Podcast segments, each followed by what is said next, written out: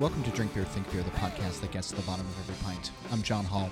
This week I'm talking with Drew Fox of 18th Street Brewery in Indiana, and I'll get into it in a moment. But first, a reminder to check out BeerEdge.com for articles, to sign up for our newsletter, and to catch up with episodes of the Beer Edge podcast hosted by Andy Crouch. And please visit us on all of the social medias at The Beer Edge. And if you're curious about advertising on this show, it's surprisingly affordable.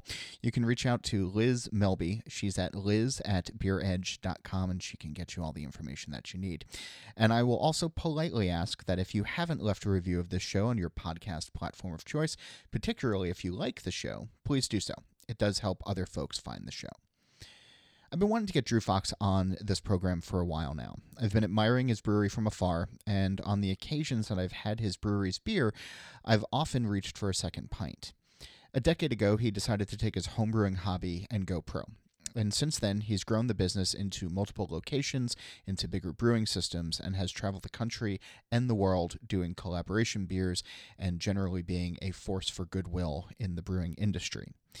This is another one of those interviews that, now that I'm recording this and I've just completed it, I would have loved to have done it in person. But since the pandemic is still with us, the phone had to do. Still, that doesn't prevent us from talking about some of the most important issues in beer today, chief among them, mental health. From recipe evolution to creation and what he's choosing to focus on to help the brewery grow in a meaningful way, this is an interview that's going to stick with me for a while, and I hope you feel the same way. Drew spoke to me from Indiana, and I started off by asking him to go back in time a bit. Here's our conversation. When you founded 18th Street, when you went from being a home brewer to starting a professional brewery, which is going on 9 years now, 8 years now? It's 10 years for me since I founded the company, but it's 8 years since the first brew pub opened. When you were getting ready to open the doors, what did you want the brewery to be? What did you want the brewery to represent as far as your brewing philosophy? And have you been able to maintain that, or has it changed from what your initial intent was? Really, my initial intent was to open a brewery in Gary, Indiana, and really show people that it wasn't just going to be a fly-by-night operation. It just wasn't going to be a pipe dream, and really not gaining support early on, really a lot of no-vote confidence from, just a lot of folks. And what do you mean really by that?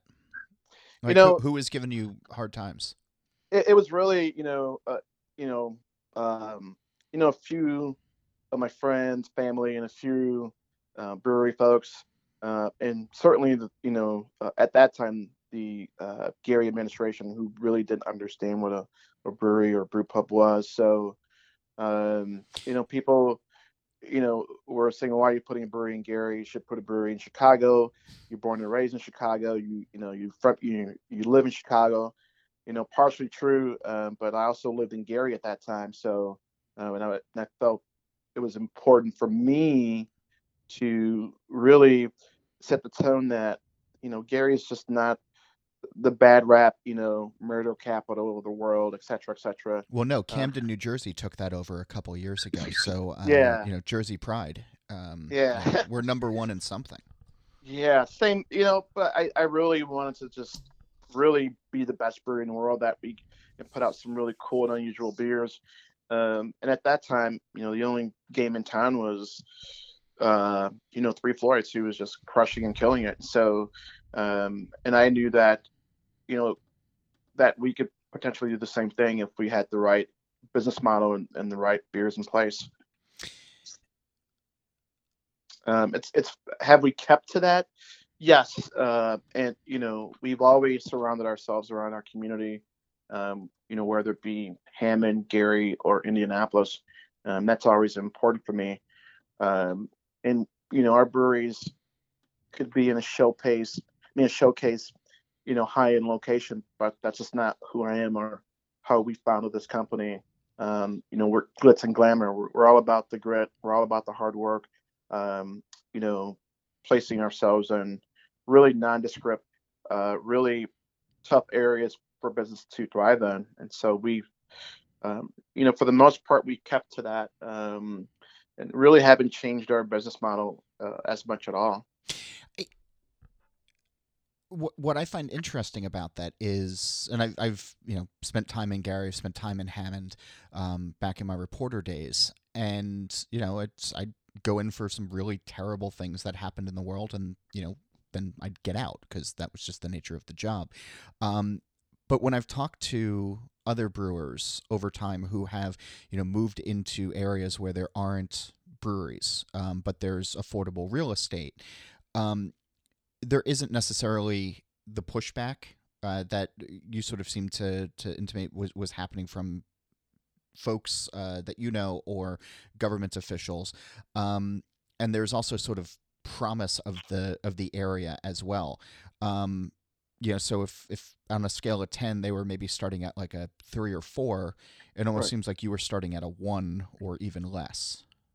Right. I mean, it was a lot of educating that I had to do.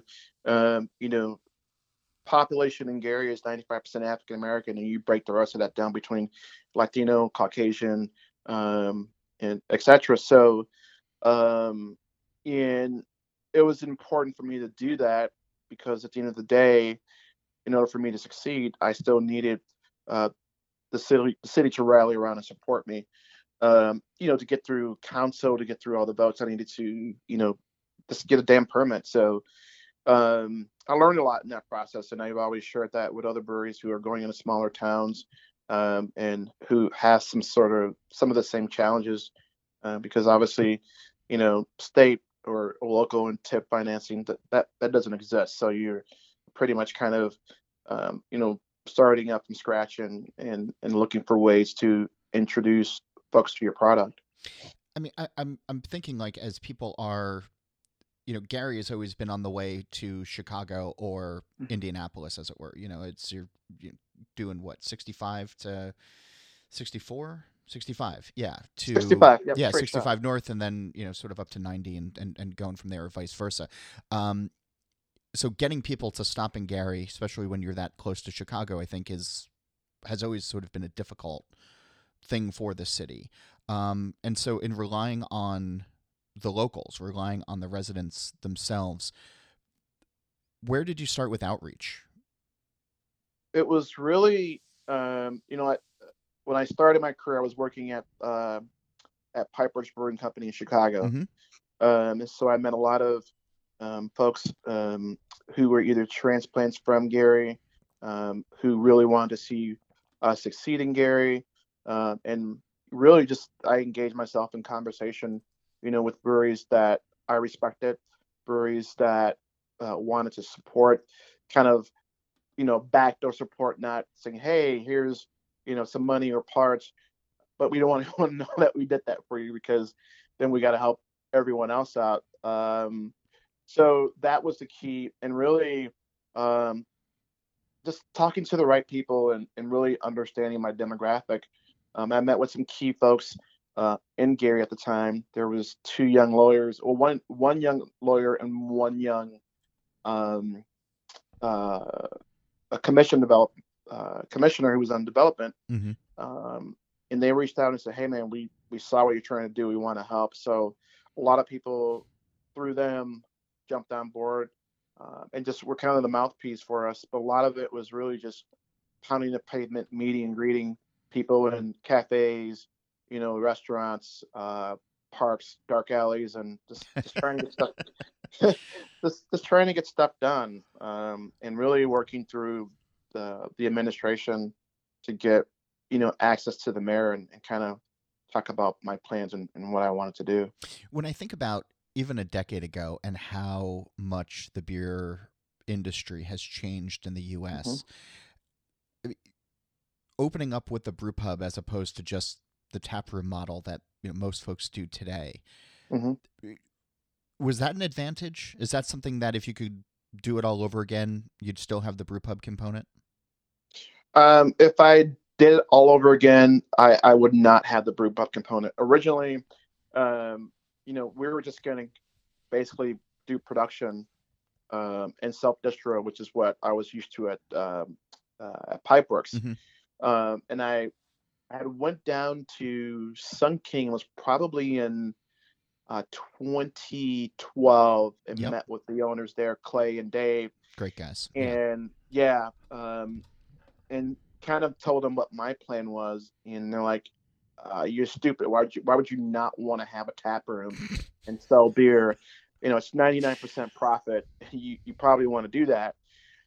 And then the brew pub, the food component came probably 8 months after, when our good friends Miller Pizza really was just getting pounded by our our staff and our customers. They couldn't keep up, and so they had to hire new people. So we had a small closet that we turned into a makeshift kitchen. I come from food and beverage hospitality, all my life, going on, 30 years. But I would never put a food component in any of our establishments ever again. It's low margin, it's high stress, it's high turnover. And anyone who asks me, "Hey, I want to open a kitchen," and I just tell them, I'm like, "You don't want to open a kitchen. Trust me." I was talking to Jeff Stuffings in Denmark 2 years ago, and he said, "Hey man, I'm thinking about putting a kitchen in." And I said, "Haven't you learned anything from me about putting in kitchens in the brew pub?" And I saw him recently last year, and I go, "How's that kitchen going?" His wife was like, "Terrible." I don't know. It's sort of a necessity, though, for him at Jester King, just because there's nothing else around. Right. And they've done a great job. I mean, the food trucks lose money on gas just driving all the way out down there. Yeah. Right. I think, it's a stressful part of the operation. And I know that all too well. And for us, it was sort of a necessity because there's really only two restaurants in our neighborhood in Miller Beach at the time. And I came from a very high-end food background. So I wanted to kind of showcase a little bit of that, but kind of pub there. But it's always been our vice. I still love it. And it's always, been the challenge. It's been, rough doing it, but we do it extremely well. But I wouldn't do it again. When you were a home brewer and you started thinking about going pro, there's usually that one recipe that home brewers will hang their hat on and say, "Okay, this is going to be my flagship. This is going to be the one that I become known for, or that I want to become known for once I get a professional brewing license and I open up my own place." Was there a beer like that for you? It wasn't just one beer. It was really four beers. Through my research and conversations with other professional brewers, they're like, you want to come out with at least four solid core beers that would really set the tone and, kind of punch or wake up your competition in the area to say, "Oh, holy cow, this is what they're doing." So it was four beers for me. It was Hunter. It was Deal with the Devil, Sex and Candy. And then, if you want to throw in there, I don't know if we even did this beer around that time. It was probably Rise of the Angels, kind of our West Coast style riff on planning. Those are the four core beers, that I really think of, that really helps the tone for us. But were these ones that you were homebrewing? No, I know, but that you felt also passionate about, or was this sort of a means to an end of okay, if I can get these four, cause this is the advice that I'm getting, I'll be in good shape? Or no. Were you, They're all, again, I worked tirelessly on the recipes and tweaked them and changed them because I really wanted the beer to be amazing and really set the tone for who we were and kind of drive it home that we're just not some professional, we're not some home brewer trying to turn pro and be professional. So the beers really had to speak to our culture, but more importantly, that had to have some legs of longevity for people to really stick out and kind of help build the company moving forward. obviously there's been an evolution now because you have a Pilsner, you have lactose IPAs, you have, you know, you're hitting all of the modern buttons. Where do the original four still stand? Yeah, the original four right now, I say Hunter is still one of our flagship beers. Sexton Candy it's our baby, and Deal with the Devil is, you know, it's, you know, for us, we brew that every now and then to get people excited about it. It's not really a key driver for us, and obviously Best Patio Pills is, it's everywhere. You know, it's one of our biggest drivers even till this day. You know, big box stores such as Walmart and whether it be Kroger, etc. It's those beers are kind of leading the charge for us, you know. Which you know, I know I spend a lot of time talking about lagers and pilsners on this show, but when I think back 10 years now, you know, be talking with a small brewer about, you know, their pilsner in Kroger, you know, is just like it's hard not to laugh. Yeah, you know, I you know, for us, you know, we would go drink someone else's Pilsner or lager. We have a brewery in town. He makes great Pilsners and lagers in Hollis. He actually helped us kind of create our recipe. And we were mind blown by his passion towards that style of beer. But through my travels, you know, whether it be in Denmark or Japan, someone was making a killer Pilsner or a Keller beer. And we're just like, I came home every time after a trip. I'm like, we're making a goddamn Pilsner. I don't care what you guys say. We're making a goddamn Pilsner. And our head brewer, Rich Mendoza, was like, about damn time, you know, so. So they were waiting on you to get around to it. You're walking in with this great idea. Like, hey guys. And they've been waiting on you. I like that. Absolutely. And that beer has changed because originally I really wanted that beer to be unfiltered, kind of similar to a Keller beer. And we were using, I think me and my wife were in the Czech Republic, and I had Budvar for the first time. My good friend, Nick Foy, is a good friend of mine. And I said, hey, Nick, where should I go? Should I go to Pilsner or Kell? What should I do? He's like, no, wherever you go, stop and have a Budvar. And I was like, really? He's like, yeah, it's mind blowing. And he's not wrong. Yeah. So we went to a small tap room right across the Charles Street Bridge and had a Budvar in this place. Well, I had a Pilsner that was using Budvar yeast, and mind blown. And I just remember asking the brewer, I'm like, what yeast are you using? He's like, Budvar. And so I came home and we used Budvar and did a Keller beer, and it was just mind blowing. So, and then Rich decided he wanted to change it and use a Pilsner yeast, but whatever, that's a whole different story.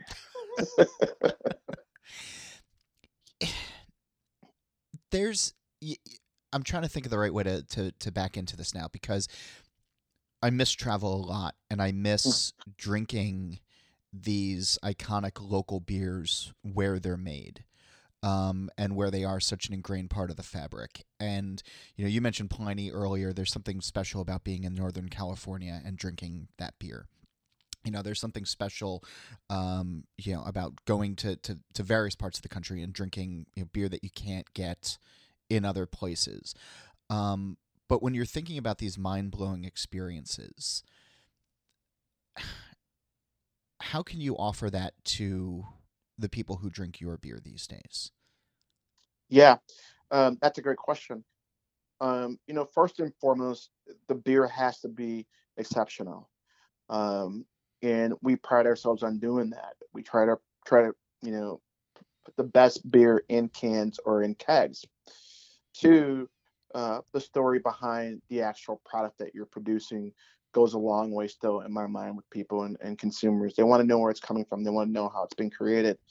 And so you have to educate your staff and the people that work with you to share that knowledge with the consumer.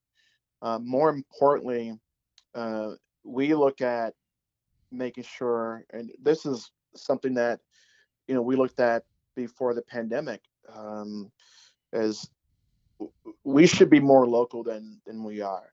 I was always a big proponent of staying local and not going out of state, because I wanted to grow my brand in the state and own our territories and own the market before we did that. Well, that was the Sun King model early on as well. Yeah. And I don't think we did a good job of that. I thought we did a good job in the beginning. But when we started leaving our territory, I became disheartened with that. Since, I don't think we should be stepping out of bounds, selling beer in, New York or Boston or wherever, just because they want it. And so, year before last, we decided to really make a bigger push in staying at home and keeping our beer home and keeping it local, get to know our distribution partners, get to know all the bar owners that we work with. And when we were self-distillerying our beer, we had that down pat. And so we kind of went away from that into a distribution model, which my personal opinion, depending on the distribution partner, we have some great ones that still do a great job for us, and we had some pretty terrible ones that really hurt our brand and hurt us. So keeping those things home, in my mind, is how you continue to be relevant and drive your brand and drive the consumer towards your brand. But then also building on that sort of wow factor experience of being in the Czech Republic and, or being in Northern California or being, those are always a learning experiences for me that I get a chance to bring home. And as I said, I travel a lot, at our peak, 90 to 125 days a year was a lot. And it was a lot of knowledge being brought back. And it was a lot of, looking at how we do things and how can we get better. And if you look at Czech Republic, everyone's drinking what's local. It's either going to be Pilsner Urquell, going to be Budvar, or some local brewery in the area. I mean, you may find a few small out-of-state products, but it's all local, and people know that. And that I was kind of enamored by that, and it says, hey, we should be doing the same thing. We should keep it home. And everyone in the state should know who we are, and we need to build upon that before we, again, step outside the box.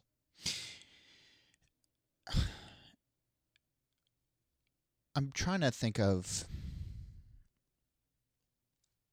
the right way of... Just say it. No.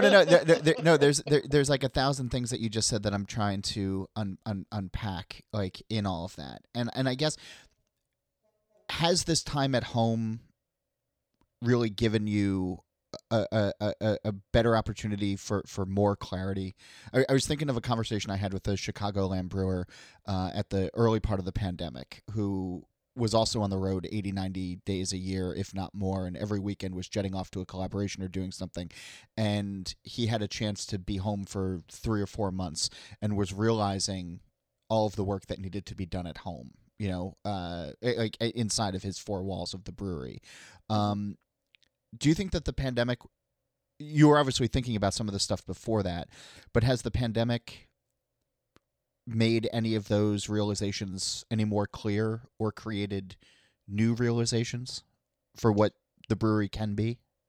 Yeah, absolutely. It took me a minute to get there, but no, that's fine. I just for your audience, I don't think people know, but, I'm responsible for 18th Street Brewery, 18th Street Distillery, the Sour Note Brewing, which is our sour facility.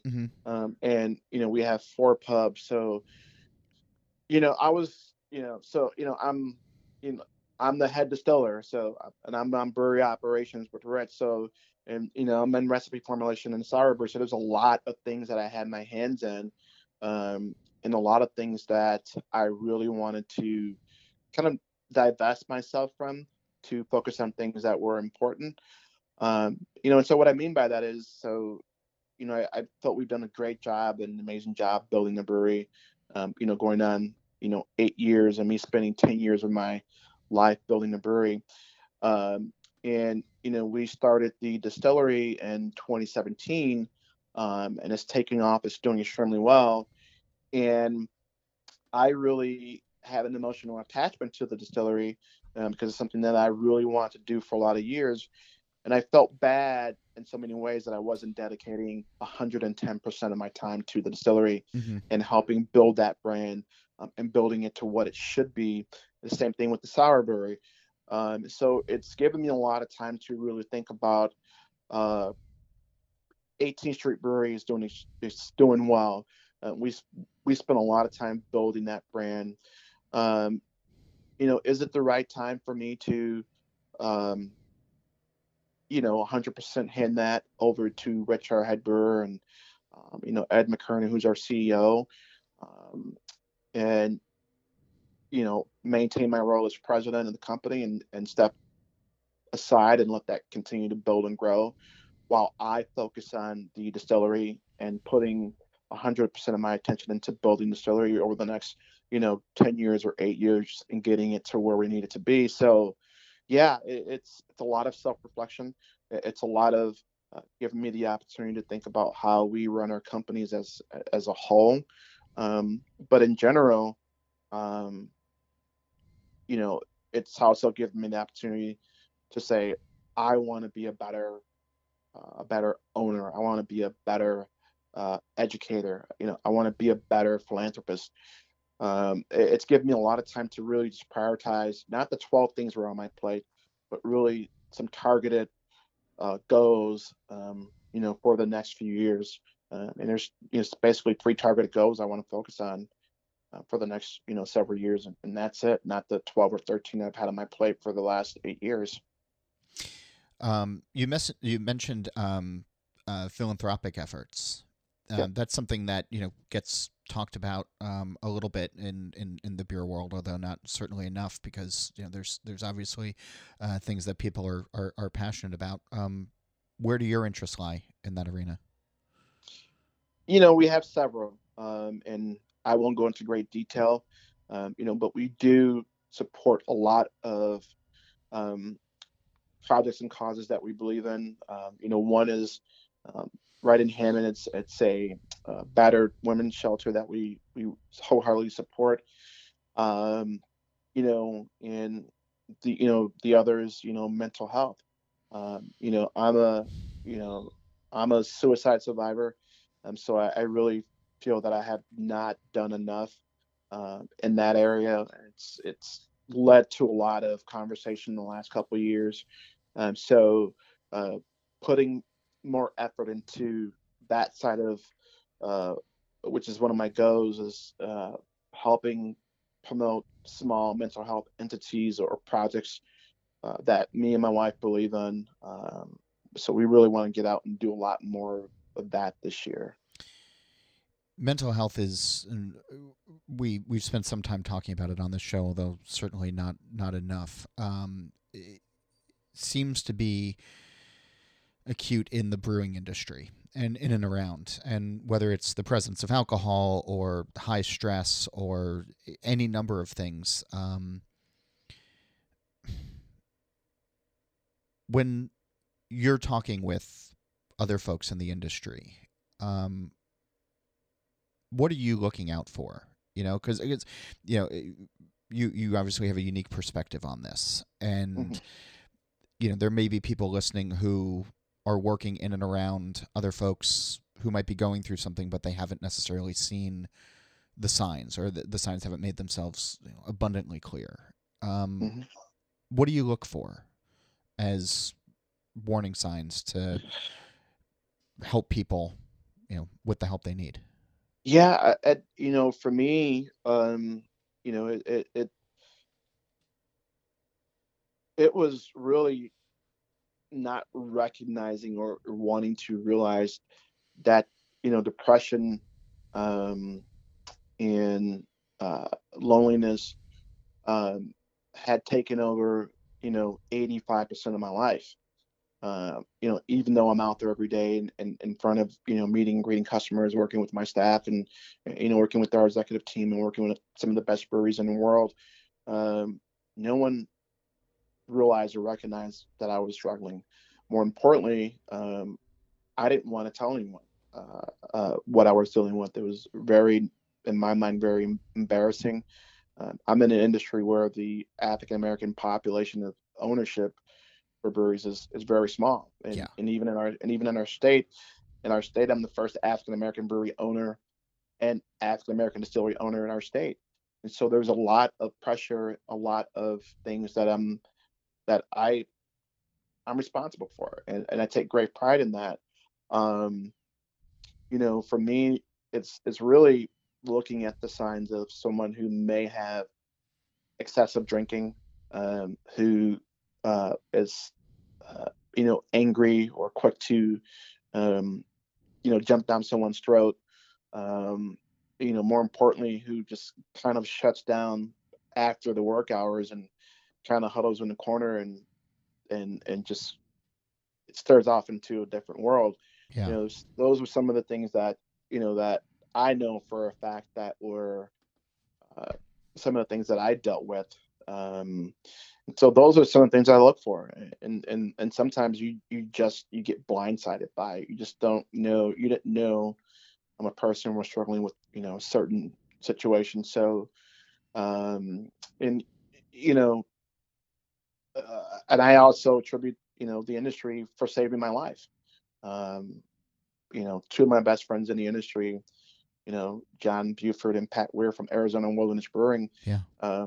If it hadn't been for them, my fiance at the time, now wife, would have walked home and, found me, not on this earth anymore. So, but also you can't be embarrassed to ask for help. Our industry is very, I wouldn't say secretive, but we protect each other in a way where we don't want people to know that we're struggling. And sometimes, depending on who you surround yourself around, those are great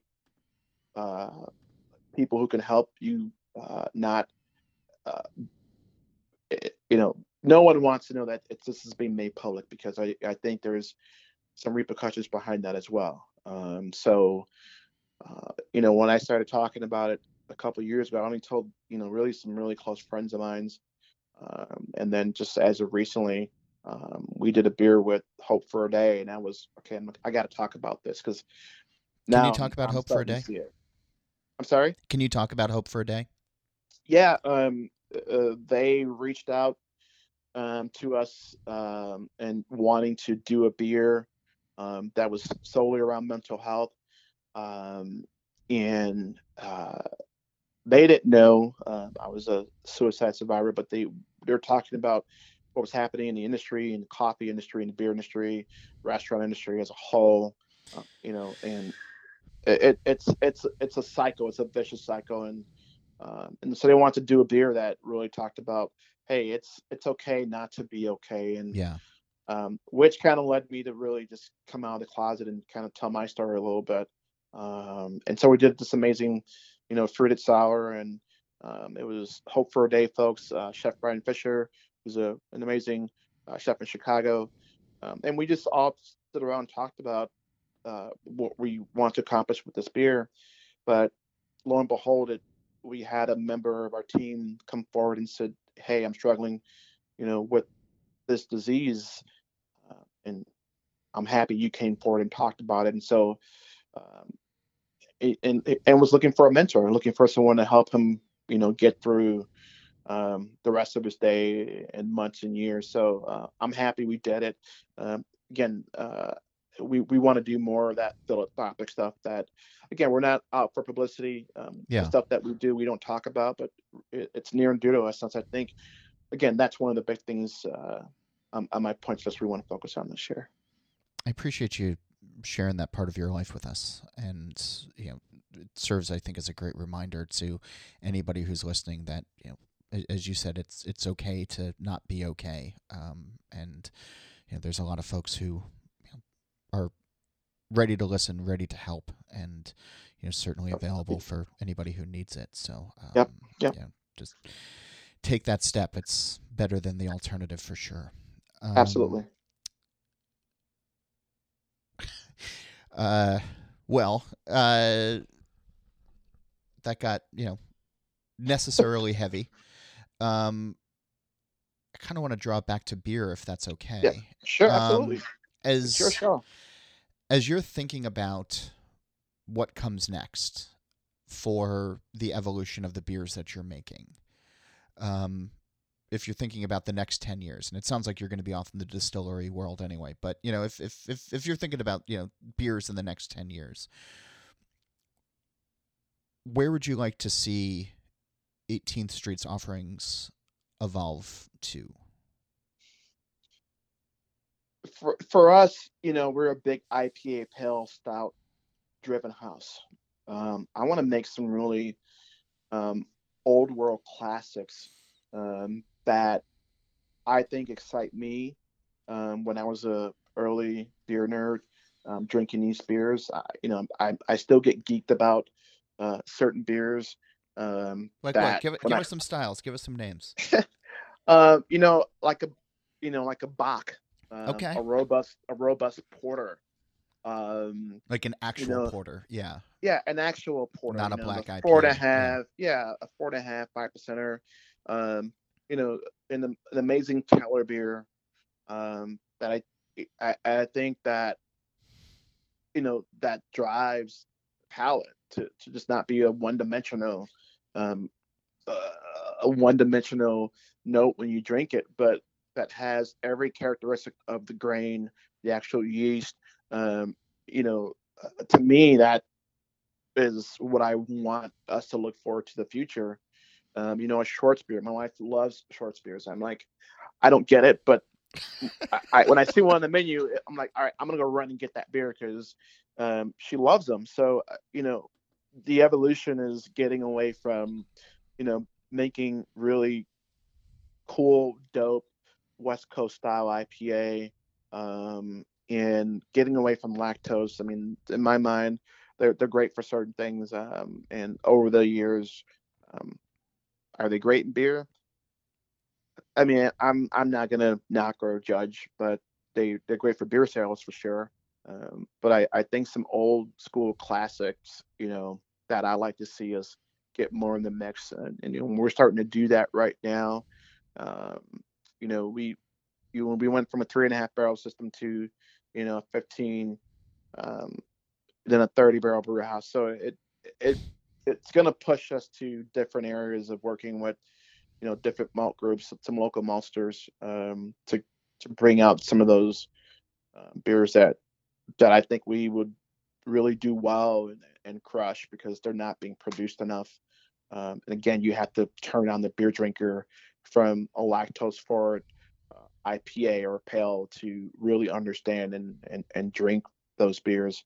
And the bigger part of that is the education piece, is being able to share and educate why you chose to brew a Keller beer, why it's so much more flavor driven, grain driven, yeast driven, etc. So we're always going to be an IPA pale house, but those are some of the things that I want to showcase and over the next, I'd say next 3 years.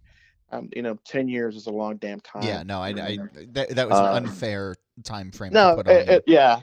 But those are some things I can see our team start working on, as we evolve and get older. None of us are getting younger. That's for certain. So how about the evolution of sours? Yeah. One of my biggest fans of sours, I think as of late, or it's been for a long time, is, looking and following what Jester King does, looking and following what, Cantillon and Drie Fontaine does. Those are some, some of the premier heavy hitters out there. I think it's still, in my mind, we have a sour brewery that we probably do about 400 barrels, 500 barrels a year of that brewery. It's still really, in my mind, evolving. I wouldn't say trend. It's an evolving beer style, and a lot of younger people are gravitating towards the heavily fruited sours, mm-hmm. The slushy sours, things of that nature. I'm an old school. Boom. Yeah. Yes. Yeah. So we've done a lot of that stuff too, but I want to take it back to some of the old school stuff, but I'm more fascinated with what's happening with wine and beer as of late. I think some of those are perfect combinations if they're blended correctly. If there's a white, the right grape varietal and being introduced to the right base beer. Mm-hmm. I think they're fascinating. I think they're delicious if they're being done correctly. And there's some great examples out there these days. Yeah. Yeah. So I think, we want to dabble in a little bit of that. I think there's evolving. But, is it a style that I'm going to run out and buy? Probably not. And is it a style that can sustain being on the shelf in the market? Depending on the market, yes. Depending on the market, no. I think it should be on the draft list because, again, if someone doesn't like a hoppy IPA and they love to have a fruited sour that's done correctly, more power to them. And I think the examples of some of the breweries, on the East Coast, West Coast, just all over the country are doing some pretty amazing stuff. In the Midwest, meaning, our state, Indiana, I think is still evolving for us as a state. Just haven't really hit that stride yet. So, I don't really have a direct answer to that, but I like to see it continue to push forward, even if we're doing them or not doing them. I think that it's a beer style for a lot of people out there. But 400 or 500 barrel seems like a pretty good sweet spot for, mm-hmm. You're not trying to run the table with these, and you can be thoughtful with what you're producing and what you're putting out there, and can sort of bring back, just some of the building blocks of the category versus, just throwing in puree for the sake of throwing in puree. Right. So, you're doing that. I mean, you're trying to either hide something or you're trying to basically give the consumer what they want. Again, I would just rather drink a beautifully crafted, blender, or goes, salt forward, rich mouthfeel, and drink it on a, sub, 80 degree day. So, yeah. I'm with you on that. So much of the beer conversation, which had been trending towards more and more online, but the in-person conversations have really been lost over the last year. Mm-hmm. As you think about vaccines rolling out, tap rooms reopening, world slowly getting back to, whatever normal is going to be, Are you thinking about the conversations that you want to be having with consumers, with fellow brewers, like back when you're back in person, about how to move beer forward in a meaningful way? Absolutely. From my perspective is, I still think we have a responsibility as brewery owners to continue to educate the consumer in a thoughtful manner.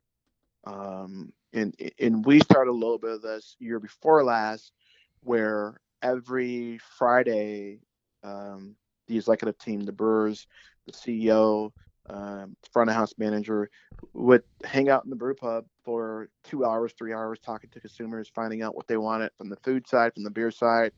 It's easier to kind of hide from the consumer and be in the background or in the shadows. But you're not learning anything from the consumer at that point, or what they like or what they're looking for. Quickly, one of the things that we quickly learned by doing that was that, we didn't really have any freaking high chairs for kids in our brew pub. We also learned that we were, IPA pale heavy. We didn't really have a great mix of beers, for people coming from Chicago, Wisconsin, wherever. But the biggest component was that we missed the actual just, hey man, where are you from? I'm from Boston. Oh, great breweries in Boston, and you go down the list talking about the breweries and talking about what you're doing in town, learning from that customer. And really, if you set the tone from a customer service standpoint, and you do that well, you can really build some loyalty from that customer base from all over the country. Instead of them saying, hey, your staff was short with us, they weren't very attentive. They can go back home and say, hey, we stopped at the small brewery in Hammond. The service was awesome. The customer, from a customer standpoint, we've created the best experience. And so I think that is the conversations we want to have. How do we continue to drive the best experience possible? And on the brewery front, from the brewer side is, how can we continue to learn from each other? And that, I think collaborations have helped us grow tremendously. And it's helped us with having some points of contact for things that we would never have had access to.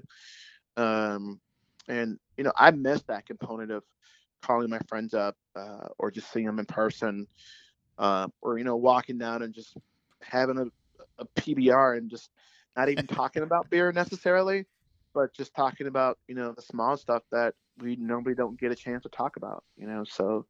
How are you a Chicago guy and talking about PBR and not hams? Oh man, you really want to have that conversation? Yeah. Come on. Yeah, I absolutely do. Now that you've just prompted me, absolutely. Damn.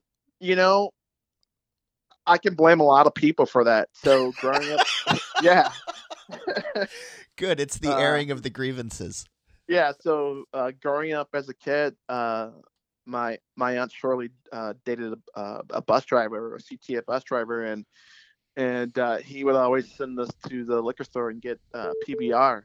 It always stuck with me even through my adult life. It was either going to be PBR or Miller High Life, but I gravitate more towards PBR. I think PBR or hams is owned by one another, if I'm correct. Probably.